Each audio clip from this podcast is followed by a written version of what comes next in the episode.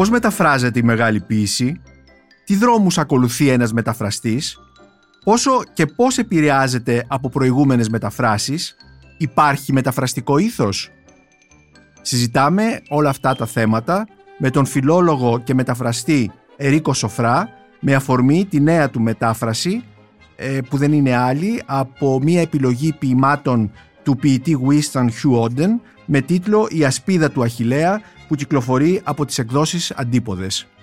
Είμαι ο Νίκος Μπακουνάκης και είναι ένα ακόμη επεισόδιο podcast της LIFO για βιβλία και συγγραφείς. Μπορείτε να μας ακούτε και στο Spotify, στα Google Podcasts και στα Apple Podcasts.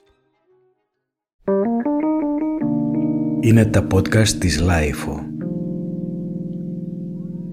Καλώς ήλθες Ερίκο Σοφρά, εδώ στο στούντιο της LIFO για να κάνουμε μια συζήτηση με αφορμή την τελευταία σου μεταφραστική δουλειά, την τελευταία σου μεταφραστική εργασία πάνω σε ποίηματα του Όντεν που κυκλοφόρησαν από τις εκδόσεις Αντίποδες με τίτλο «Η ασπίδα του Αχιλέα». Λέω στους ακροατές μας ότι η ασπίδα του Αχιλέα είναι ε, όχι μόνο τίτλος αυτού του βιβλίου, αυτών των ποιημάτων που μεταφράζεις, αλλά είναι ο τίτλος ενός ποίηματος του Όντεν, αλλά και μιας συλλογής ε, του Όντεν, τον οποίο διαλέγεις για να βάλεις ως τίτλο στην ελληνική έκδοση αυτών των, αυτής της ανθολογίας. Ε, είναι μια ανθολογία 19 επιλέγεις 19 ποίηματα από τα 400 αν δεν απατώμε ποίηματα που αποτελούν το κόρπους των, των, του ποιητικού έργου του Όντεν, αυτού του πολύ σημαντικού ποιητή, ε, Αμερικανο, Βρέτανο, Αγγλοαμερικανού καλύτερα, έτσι 1907-1973. Γεια σου Νίκο, χαίρομαι που είμαι εδώ και συνομιλούμε για την ποίηση και τη μετάφρασή της. Ωραία. Ερίκο, είναι και μια επέτειος ε, το 2021 για σένα, γιατί νομίζω ότι μεταφράζεις 30 χρόνια, αν δεν απατώμε, από το 1991. Ε, είναι αλήθεια αυτό; Είναι αλήθεια, ναι. Μεταφράζω 30 χρόνια ποίηση. Ε, άρχισα τότε το 1990-91 όταν μου ανατέθηκε από τον Βασίλη Διοσκουρίδη και την Τζούλια Τσιακύρη Εκδόσεις στο Ροδακιό. Εκδόσεις στο Ροδακιό να μεταφράσω το αριστούργημα του Ιάπωνα ποιητή του θεάτρου Νό «Το φιλιατρό του πηγαδιού». Και με αυτό το βιβλίο ξε, ξεκίνησε... Αυτός ήταν ποιος, ποιος, ποιο ήταν το όνομα αυτού του ποιητή; Ε, το όνομα ήταν Ζεάμι Μοτοκίγιο. Είναι γνωστός ως Ζεάμι είναι του 14ου αιώνα ποιητής. Ναι, βλέπω εδώ τις σημειώσεις μου ότι ο Ζεάμι έζησε από, το 10, από, το, από τα μέσα του 14ου και αρκετά χρόνια στο 15ο αιώνα. Ακριβώς. Ε, είναι αυτός που γέννησε, που δημιούργησε το θέατρο Νό, ε, έγραψε ε, μερικά αριστουργήματα αυτού του είδους αλλά είναι και ο θεωρητικός του θέατρου νο, δηλαδή έγραψε πραγματείες την ποιητική του θέατρου νο, δηλαδή είναι και ο Εσχύλος ας πούμε και ο Αριστοτέλης σε ένα πρόσωπο. Επομένως ξεκίνησε σε αυτή την ε, ποιητική διαδρομή, αυτή την, την ε, μεταφραστική περιπέτεια με έναν ε, με ποιητικό θέατρο ουσιαστικά έτσι δεν είναι, με τον Ζεάμι. Ακριβώς είναι ένα ποιητικό θέατρο, είναι το αριστούργημα του θέατρου Νο και το μετέφρασα από τα γαλλικά και τα αγγλικά από δύο έγκριτες μεταφράσεις, πλάστηκε μία τρίτη δική μου και το έκανα με πάρα πολύ, ήμουν τότε 26 χρονών και έγραφα ποίηση τότε και τα εγκατέλειψα και αφιερώθηκα ολοκληρωτικά, σε, με κέρδισε αυτό που έκανα και έτσι ξεκίνησε αυτή η μεγάλη περιπέτεια. Και εξακολουθείς να γράφεις ποίηση ή την άφησες στην άκρη; Όχι, σταμάτησα να γράφω ποίηση και αφιερώθηκα στη μετάφραση της ποίησης. Μάλιστα. Και τι ποιητές ακολούθησαν μετά τον ε, ε Ιάπωνα Ζεάμι. Ναι, το δεύτερο βιβλίο ήταν ε, μία δική μου επιλογή. Ήταν η Έμιλι Ντίκινσον. Έμιλι Ντίκινσον. Η ναι. Αμερικανίδα ποιήτρια η οποία σήμερα λατρεύεται. Ναι και ναι. έχει αποκτήσει έτσι διαστάσεις ναι. Ε, μιας θεότητας ναι. για τον Αμερικανικό κόσμο. Ναι, μπορώ να πω ότι την αγαπούσα πριν τη γνωρίσω. Ε, είχα διαβάσει σε ένα δοκίμιο ένα της ποίημα στα αγγλικά το οποίο δεν έγραφε τίνος ποιητή είναι και το είχα κόψει και το είχα μαζί μου και κάποια στιγμή ταύτισα το ποίημα με την ποιήτρια. Έμαθα ότι είναι δικό της και άρχισε αυτή η μεγάλη περιπέτεια. Μου, μου χαρίστηκε ο τόμος ε, των Faber and Faber με τα άπαντά της, η έκδοση Johnson και δεν ήξερα τι θα αντιμετωπίσω όταν άρχισα να την μεταφράζω. Είναι μια πολύ στριφνή ποιήτρια, ε, καταρχήν ένα τεράστιο μέγεθος, νομίζω ότι μαζί με τον Μποντλέρ είναι τα δύο μεγαλύτερα πνεύματα, πρόσωπα ποιητικά του 19ου αιώνα. Για μένα η Ντίκινσον ε, είναι το, ας πούμε, το σύμβολο, το αρχέτυπο του ποιητή για μένα προσωπικά. Η ζωή, το έργο της, ε, η στάση της και άρχισε μια μεγάλη περιπέτεια επειδή ήταν άγνωστη στο, δεν ε, υπήρχαν μόνο κάποια ποιηματά της μεταφρασμένα από τη Μελισάνθη νομίζω και ήθελα να, να είναι η δεξίωσή της στην Ελλάδα να γίνει με έναν τρόπο που εμένα μου ταιριάζει. Και σε μια εποχή που δεν υπήρχε το ίντερνετ που δεν είχα τα βιβλία δεν είχα αυτή την τεράστια βιβλιογραφία με άπειρες μεταφραστικές δυσκολίες σε κάθε στίχο άρχισε αυτή η περιπέτεια που κράτησε 8 χρόνια. Σου ε, είχαν παραγγείλει τη μετάφραση της Δίκινσον όπως είχε γίνει με τον Ζεάμι ή όχι ήταν μια δική σου αν θέλεις ε, πρωτοβουλία; Όχι ήταν μια δική μου πρωτοβουλία και το βιβλίο αυτό είναι, έκανα από τα 2.000 ποίηματα επέλεξα τα 44 44 ποίηματα και από τα 1000 γράμματα επέλεξα τρία που είναι τα τρία, είναι τρία πολύ διάσημα γράμματά της, είναι, είναι ακραία ερωτικά, είναι, που τα, είναι τόσο σημαντικά που τα εκδίδουν χώρια από την υλογραφία τους τα περίφημα The Master Letters επειδή τα απευθύνει σε κάποιον που τον αποκαλεί με την πολύσιμη αυτή λέξη. Master,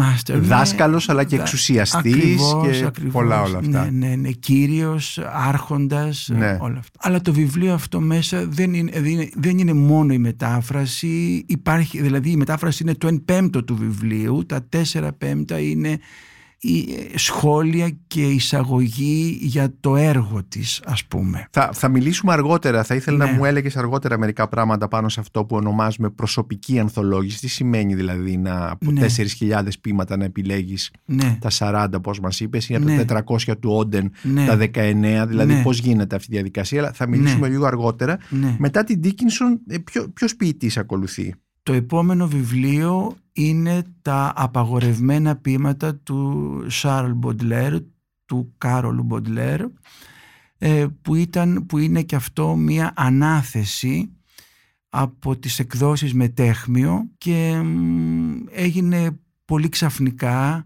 και δίστασα να, να πω το ναι γιατί είναι ένας ποιητής που τον λατρεύω από Και σε από σχέση, που σε έφηβος. σχέση με την Dickinson ήταν πολύ πιο γνωστός, Ναι. είχε μεταφραστεί ήδη Ναι. ε, Ναι. από παλιότερα Ναι. χρόνια κτλ. Ναι, ναι, στο βιβλίο της Dickinson κάνω μία, δηλαδή ε, χωρίς να, το, να ήξερα τι θα ακολουθήσει, ε, κάνω ένα, κα- μιλώ για αυτά, τα δύο, για αυτά τα δύο πρόσωπα χωρίς να γνωρίζω ότι θα είναι το επο... δηλαδή κάνω ένα συσχετισμό για ένα συγκεκριμένο ποίημα της Dickinson και του Baudelaire και τους, συ- και τους συσχετίζω γιατί έζησαν, έζησαν και έγραψαν ε, ο ένας στη μία άκρη του Ατλαντικού και η άλλη στην άλλη άκρη την ίδια εποχή ζώντας εντελώς αντίθετα αλλά και εντελώς όμοια ας πούμε. Αυτά είναι τα έξι περίφημα απαγορευμένα ποίηματα που είναι,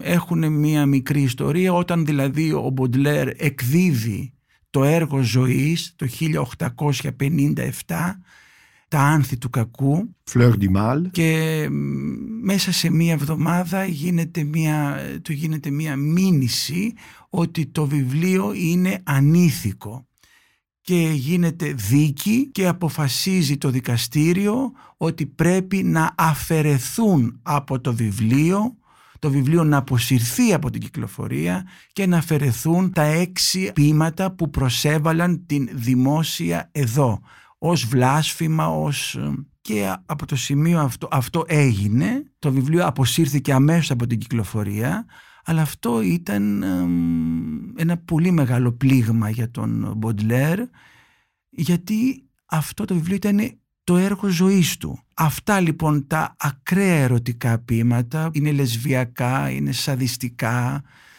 είναι η ενότητα τα απαγορευμένα ποίηματα και δίστασα στην αρχή να πω το ναι γιατί ήξερα, τι, ήξερα επειδή μου δόθηκαν να το κάνω σε μια ορισμένη ημερομηνία ήξερα τι σημαίνει, τι μέγεθος είναι ο Μποντλέρ και το δέος που είχα εγώ στο πρόσωπό του τελικά δέχτηκα και ρίχτηκα σε αυτή τη θάλασσα της ποίησής του και μετέφρασα έμετρα, όχι σε 15 σύλλαβο όπως ήταν ως τότε μεταφρασμένος στον Μποντλέρ στα ελληνικά γιατί επί έναν αιώνα μεταφράστηκε σε 15 σύλλαβο στίχο απομακρύνθηκα από αυτό και τον μετέφρασα σε ιαμβικό 13 σύλλαβο ε, κρατώντας τις ομοιοκαταληξίες του πρωτοτύπου.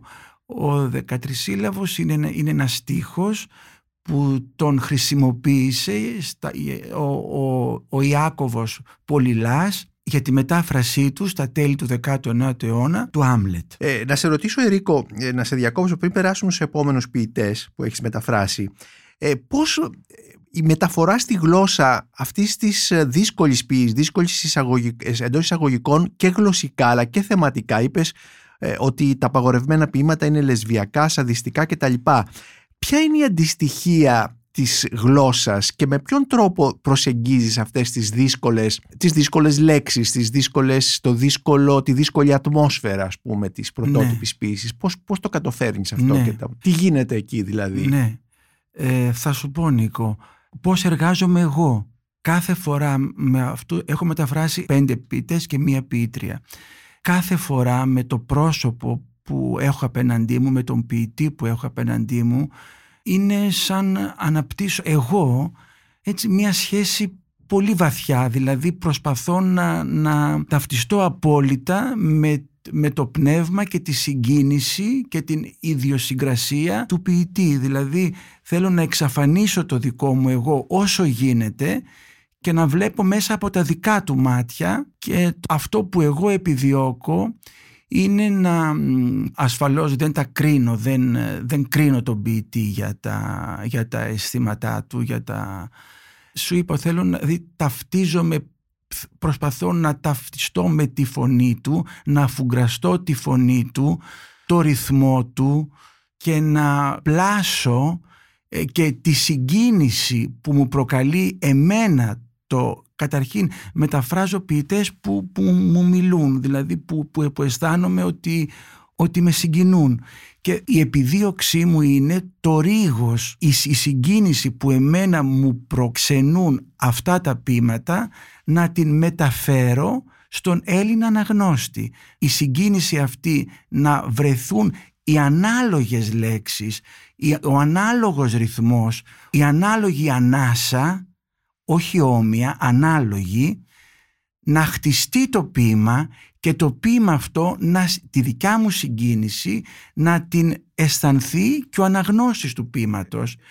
Και αυτή η απόσταση των δύο αιώνων, των τριών αιώνων, των πέντε αιώνων, δηλαδή να, να εξαφανιστεί και αυτό το παλιό ποίημα να αφορά τον σημερινό αναγνώστη, τον έφηβο που θα διαβάσει ένα βιβλίο, τον νέο άνθρωπο που θα διαβάσει ένα βιβλίο ε, επειδή αυτοί είναι κλασικοί ποιητές και κλασικός είναι, είναι, είναι παντοτινός και πάντα επίκαιρος και πάντα σημερινός προσπαθώ το ποίημα αυτό να αφορά και να αγγίξει τον σημερινό νέο σε αυτή την άπειρη βαρβαρότητα που ζούμε γύρω να, να χαθεί για λίγο αυτό το πράγμα. Μέσα από την ποίηση. Μέσα από την ποίηση. Ε, ναι, ναι, αλλά εδώ όμως ε, το βασικό σου εργαλείο για να το κάνεις αυτό είναι η γλώσσα. Η γλώσσα, Και ναι. ε, πώς, πώς βρίσκεις αυτή τη γλώσσα; Αναφέρθηκες προηγουμένως στον Πολυλά. Ναι. Ε, δανείστηκες από τον Πολυλά Ναι. τον τρόπο με τον οποίο είχε μεταφράσει Ναι. Μποντλέρ στο τέλος του 19ου αιώνα.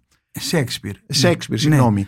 Θα Ε, σου πώς, πω. ε, ε, ε, δηλαδή συνομιλείς με, με, με άλλους μεταφραστές, συνομιλείς Ναι. εντός εισαγωγικών, ενώ Ναι. με, τις, ε, με τα κείμενα, με τον τρόπο Ναι. με τον οποίο έχουν μεταφράσει, παίρνεις, δανείζεσαι από αυτούς Ναι. γλωσσικές, ε, τα γλωσσικά τερτύπια, γλωσσικούς Ναι. τρόπους, γλωσσικές ε, μεθόδους, όλα αυτά τα πράγματα, λέξεις ακόμη. Ναι.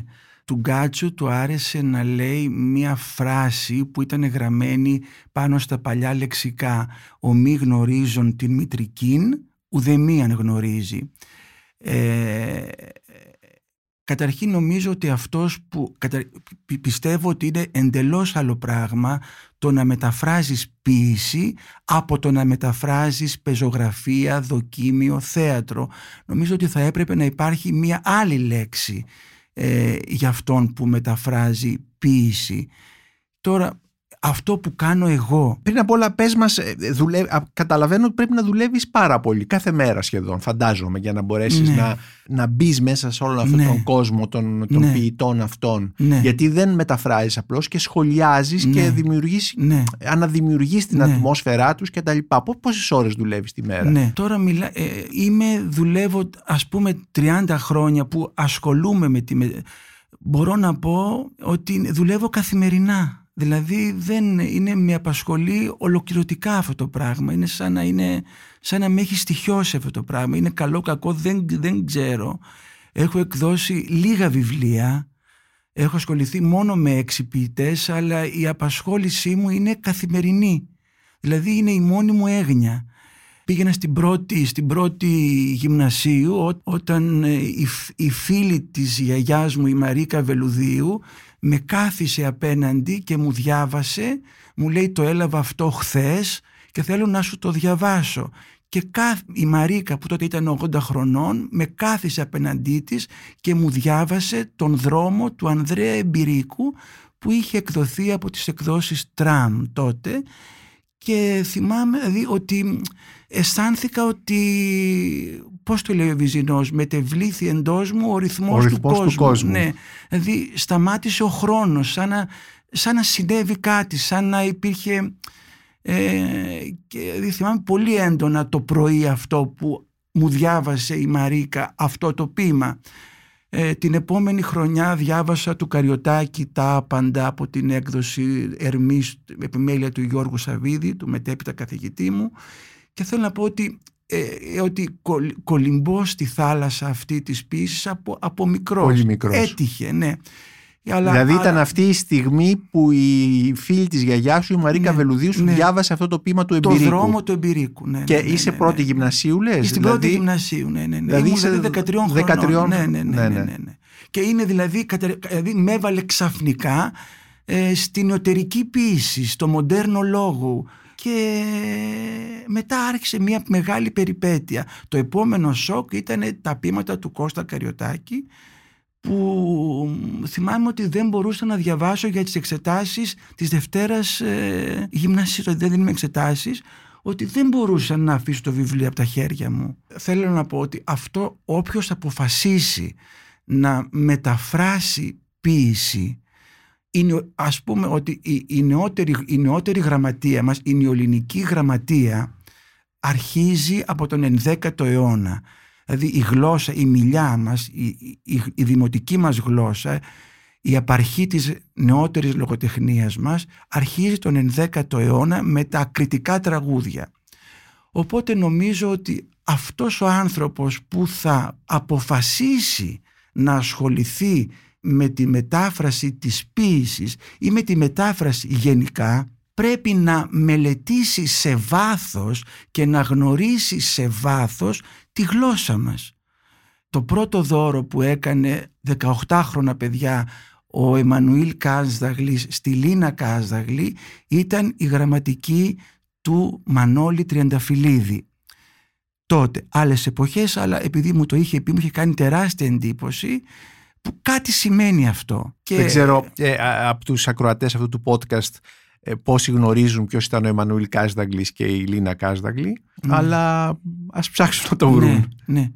Ήταν, ήταν δάσκαλός μου ο Εμμανουήλ Κάζδαγλης, ένα ιερό πρόσωπο για μένα. Οπότε νομίζω ότι έτσι πρέπει να αρχίσει κανείς να μελετήσει την γλώσσα μας, αλλά και τη γλώσσα στη διαχρονία της. Η ελληνική γλώσσα αρχίζει από τον Όμηρο και τον Εσχύλο μέχρι σήμερα. Εγώ προσωπικά κάθε μέρα Κάθε μέρα δηλαδή ανοίγω το λεξικό του Τρενταφυλλίδη που ευτυχώς είναι online και δωρεάν.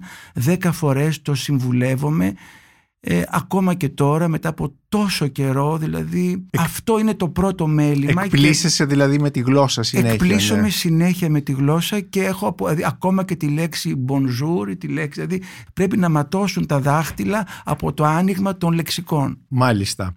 Ε, Επομένως να ξαναγυρίσουμε στους ποιητές που έχεις μεταφράσει. Ξεκινήσαμε από Ζεάμι, Έμιλι Ντίκινσον, Σαρ μετά που πάμε ε, μετά γίνεται μια...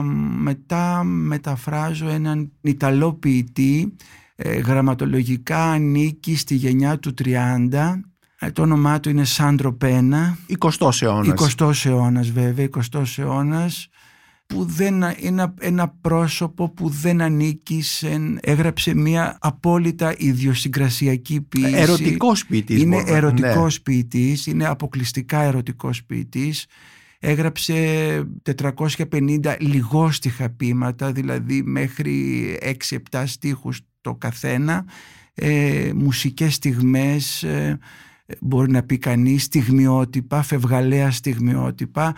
Το, το ανάλογο του είναι τα ποίηματα, ε, νομίζω ότι είναι τα ποίηματα της Παλατινής Ανθολογίας που τα έχει μεταφράσει έξοχα ε, στα ελληνικά ο, ο αλυσμόνητος Γιώργος Ιωάννου. Πάλι ήταν ένα πρόσωπο άγνωστο. Σου ανέθεσαν αυτή τη μετάφραση; Όχι, ήταν δική μου επιλογή. Ένα πρόσωπο που έζησε κρυφά μπορεί να πει κανείς, ε, χωρίς επάγγελμα, πάμφτωχος, ε, αλλά πάρα πολύ τίμιος απέναντι στα συναισθήματά του και πολύ τολμηρός στην έκφραση των συναισθημάτων του. Σε μια φασιστική Ιταλία για καμία στιγμή δεν θέλησε να προδώσει τον βαθύτερο αληθινό του εαυτό να, να ψευτήσει τη συγκίνησή του γράφοντας ποίηση. Είναι ένας ποιητής που λάτρεψε ο Παζολίνη και έδωσε πολύ μεγάλο αγώνα να, να βραβευτεί με το βραβείο Νόμπελ. Δεν τα κατάφερε ε, το βιβλίο αυτό ονομάζεται «Σκονισμένος ποδηλάτης» και πάλι είναι ένα βιβλίο, ας πούμε, δηλαδή ήθελα να, είναι ένα βιβλίο ένα βιβλίο που εισάγει τον, υπάρχει μια, ήθελε να γίνει η, η δεξίωση του ποιητή αυτού, του άγνωστου αυτού ποιητή στην Ελλάδα. Ήταν η πρώτη μετάφραση του Πένα, γιατί τώρα τελευταία μεταφράζεται Τώρα πολύ. τελευταία. Και γράφουν, γράφονται πράγματα βεβαίως, για τον Πένα. Τώρα τελευταία. Ήταν η πρώτη, η δική σου μετάφραση ήταν η πρώτη; Ναι, είχε μεταφραστεί τη δεκαετία του 80 στο περιοδικό, στο περιοδικό Δέντρο από το Σωτήρη Παστάκα, μία ανθολόγηση ε, και αυτή ε, είναι η δεύτερη εργασία. Μάλιστα. Και τι ακολουθεί τον Σάντρο Πένα; Μετά άρχισε η μεγάλη περιπέτεια με τον Όντεν που περίπου τώρα το ένα βιβλίο ε, που κράτησε μία δεκαετία έχουν βγει τρεις εκδόσεις για αυτόν τον ποιητή. Είναι ένα τεράστιο πρόσωπο του 20ου αιώνα, πέθανε το 77 και θεωρούσα ότι είναι μια μεγάλη αδικία ένα, ένα τέτοιο μέγεθος να, να είναι στα ελληνικά τόσο λίγο μεταφρα, μεταφρασμένος. Ε, ναι, δηλαδή... και ήταν παράδοξο δεδομένου ναι. ότι ο Όντεν ήταν και ε, θα λέγαμε εντός εισαγωγικών ε, ε, ήταν ελληνιστής. Ναι, όχι με την έννοια της φιλολογίας αλλά ήξερε πάρα πολύ καλά την, τον, τον, τα ελληνικά κείμενα και τα λοιπά. Είχε γράψει πολύ Βεβαίως. Ο Όντεν είχε τεράστια σχέση ήταν, ήταν ένα πρόσωπο με βαθύτατη παιδεία γνώριζε φιλοσοφία ψυχανάλυση, τον μαρξισμό ε, κοινωνικές επιστήμες, θεολογία. Ήταν ένα παιδί, ένα αντιπροσωπευτικό παιδί του 20ου αιώνα, σπουδαγμένος ε, στην Οξφόρδη και είχε πάρα πολύ μεγάλη αρχαιομάθεια σε ηλικία 40 χρόνων ε, εκπώνησε μια ανθολογία 700 σελίδων ε, της αρχαίας ελληνικής λογοτεχνίας και του οφείλουμε τον εξαιρετικό πρόλογο στα πείματα του Καβάφη όταν το 1961 για πρώτη φορά στις Ηνωμένες Πολιτείες η Ελληνοεβραία Ρέα Ντάλβεν τον ε, μεταφράζει τον καβαφικό κανόνα και ερχόταν πολύ συχνά στην Αθήνα όπου ζούσε ο σύντροφός του, ο Τσέστερ Κάλμαν αλλά ποτέ δεν συνάντησε κάποιο δημόσιο πρόσωπο. Ερχόταν κρυφά δηλαδή. Κρυφά, κρυφά βεβαίως, ναι. Για να δει τον ε, Κάλμαν και φίλους Άγγλους και Αμερικανούς ποιητές που ζούσαν στην, στην Αθήνα, τον Μέριλ και άλλους. Και θεωρούσα μεγάλη αδικία. Είναι ένας ποιητής που πάρα πολύ νωρίς τον στήριξε και τον ε, τόνωσε και τον ε, ο Έλιοτ ήταν προστατευόμενος του Έλιοτ από πολύ νωρίς και 45 χρόνια από τον θάνατό του θεωρούσα ότι η παρουσία του είναι πολύ φτωχή στα ελληνικά εκδοτικά πράγματα. Ξεκίνησα να μεταφράζω την ποίησή του και σιγά σιγά έγινε αυτό το βιβλίο που λέγεται «Η ασπίδα του Αχιλέα». Είναι μια συλλογή του 50 και το ομότιτλο ποίημα που και αυτό δείχνει τη σχέση του με, και την αρχαιογνωσία του.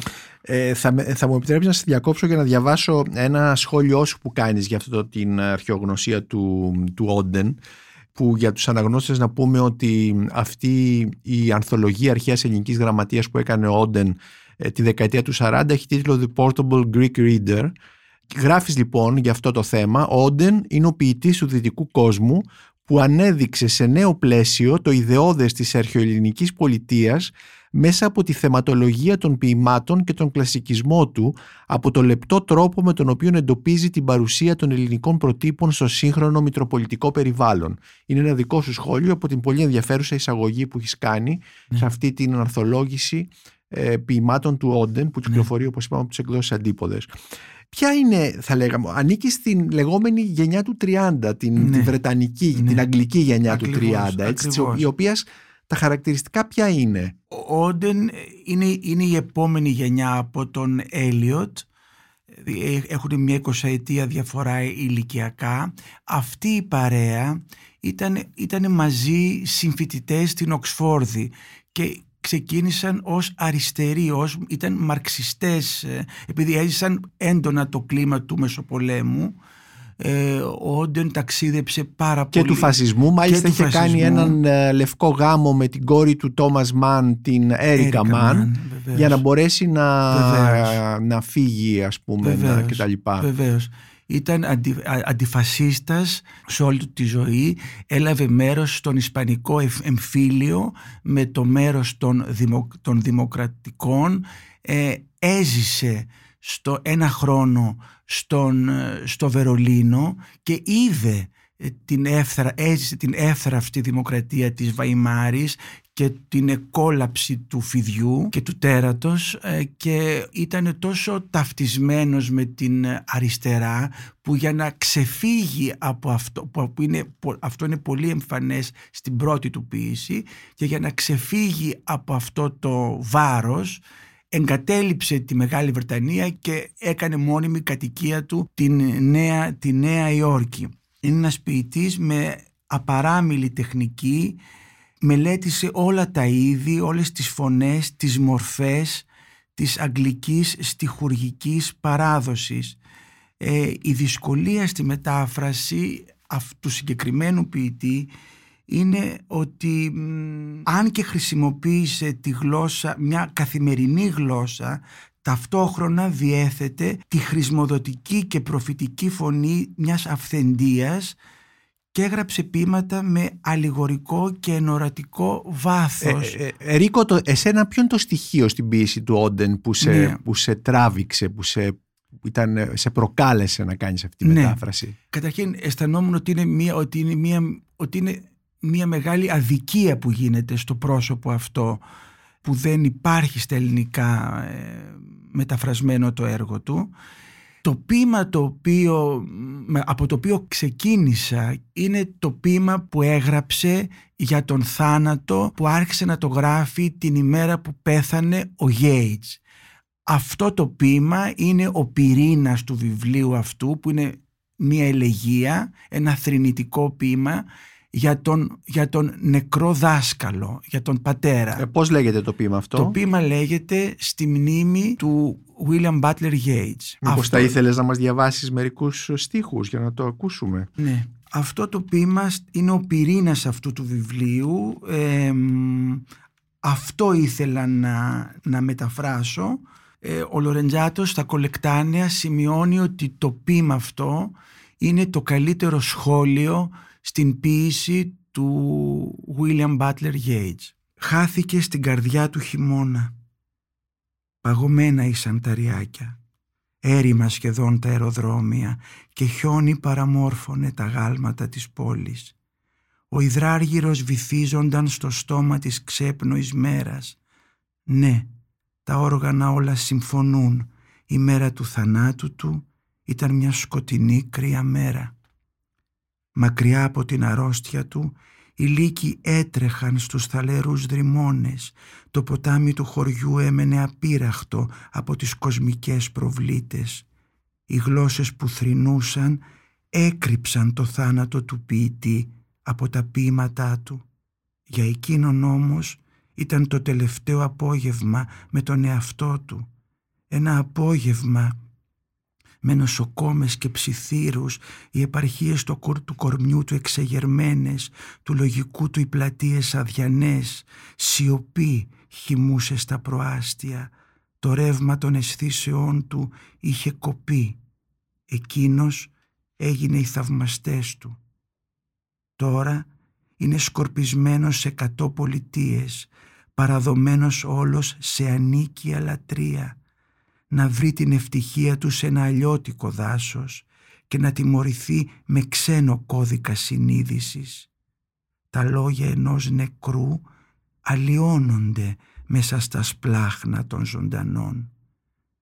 Καθώς το αύριο ξημερώνει σπουδαίο και βουερό και ουρλιάζουν σαν θηρία οι χρηματιστές στην πόρσα και υποφέρουν οι φτωχοί που το έχουν τόσο συνηθίσει και ο καθένας στο κελί του εαυτού του βέβαιος σχεδόν πως είναι ελεύθερος, κάποιες χιλιάδες θα σκεφτούν τη μέρα αυτή όπως σκεφτόμαστε τη μέρα που κάτι κάπως ασυνήθιστο έχουμε κάνει.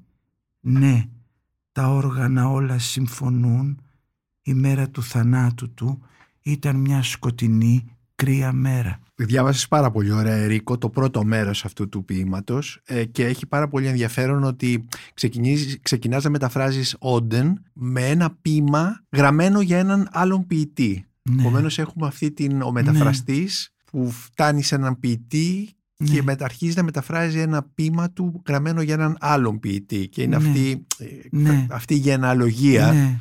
Ε, ήθελα να πω επίσης ε, στους ακροατές ότι αυτό το βιβλίο «Η ασπίδα του Αχιλέα» με τα 19 ποίηματα του Όντεν που μεταφράζεις και που κυκλοφορεί από τις εκδόσεις αντίποδες είναι δίγλωση έκδοση γιατί είναι και τα πρωτότυπα μέσα εδώ.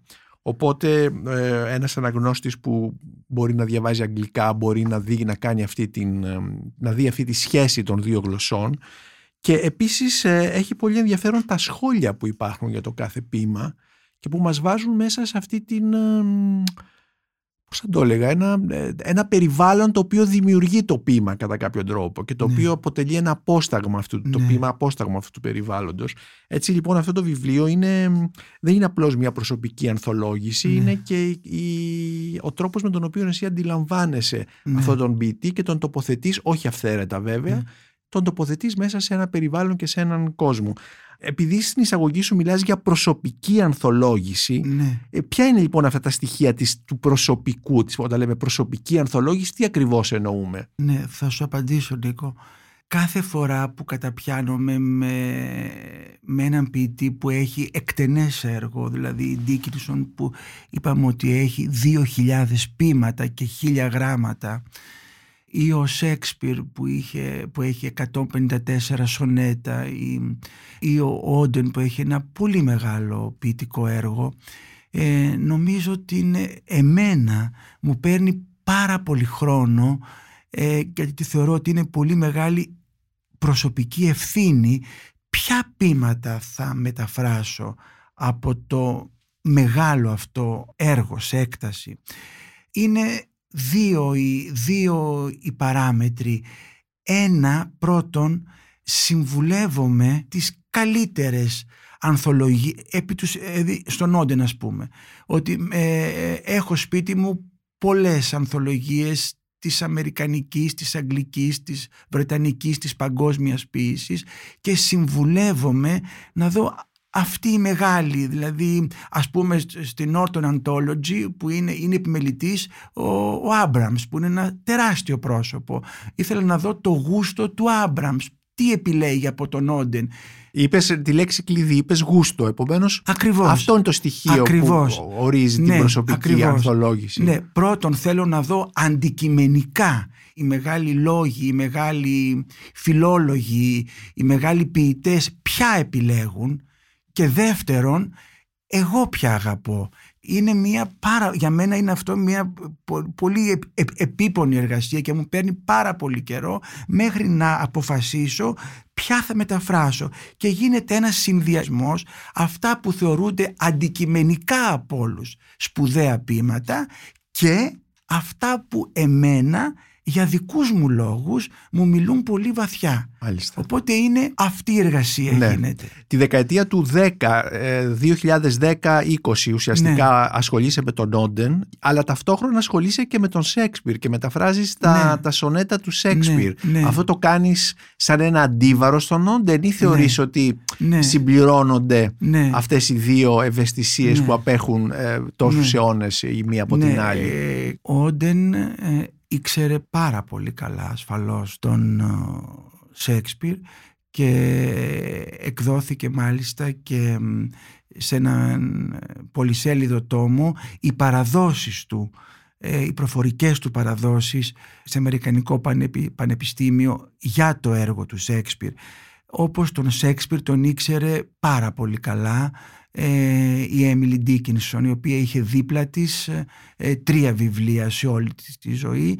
Το λεξικό του Webster την, ε, τη βίβλο και τον Σέξπιρ οπότε και αυτό έγινε τυχαία. Ε, μου τηλεφώνησε μια μέρα η Ειρήνη Λεβίδη και μου είπε ότι στο θέατρο της Οδού Κυκλάδων θα κάνουν ε, τέσσερις ή πέντε παραστάσεις ένα σονέτο, ένας σκηνοθέτης και ένας μουσικός και μου πρότεινε να μεταφράσω όποιο σονέτο αγαπώ.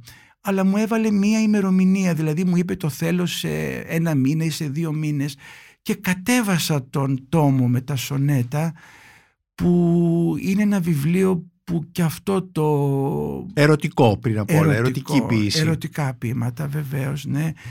Που είναι βιβλίο που αγαπώ πολύ και μπήκα σε αυτό το βιβλίο, ε, το, το έβαλα πάνω στο γραφείο και δεν μπορούσα να το αφήσω από τα χέρια μου.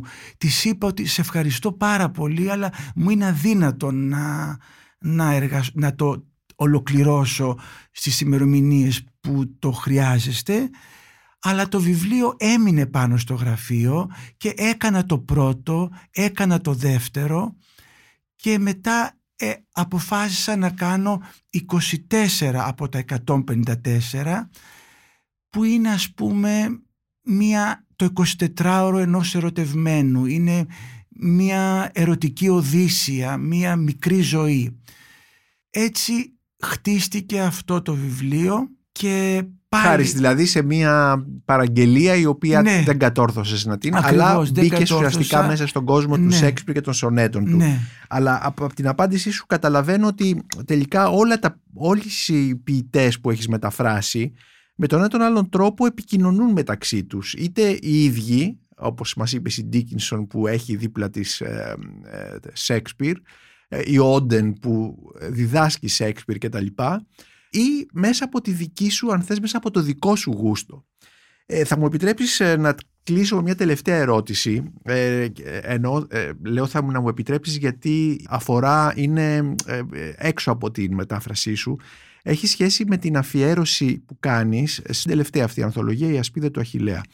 Την αφιερώνεις στον πατέρα σου που όπως γράφεις είδε την ασπίδα του ελεύθερου στο στρατόπεδο συγκέντρωσης του Ζάξενχάουζεν έξω από το Βερολίνο από το Μάρτιο του 1944 στον Απρίλιο του 1945. Δηλαδή ο πατέρας σου είχε σταλεί σε στρατόπεδο συγκέντρωσης.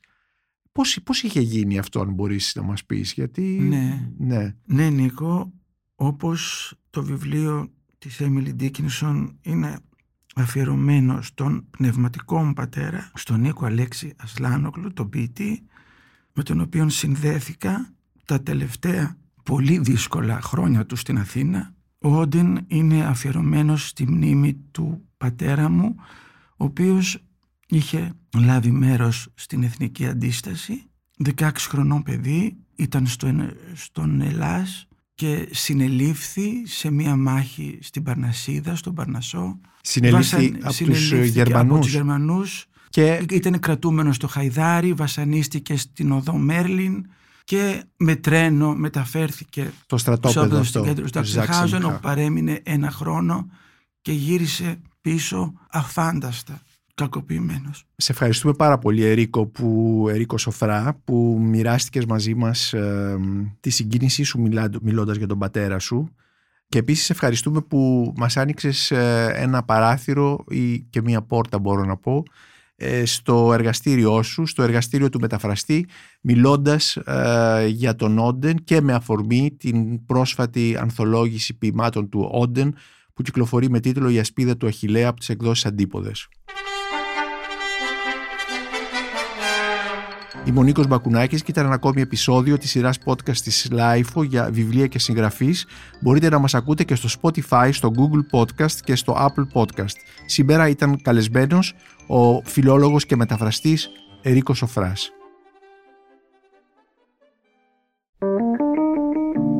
Είναι τα podcast της LIFO.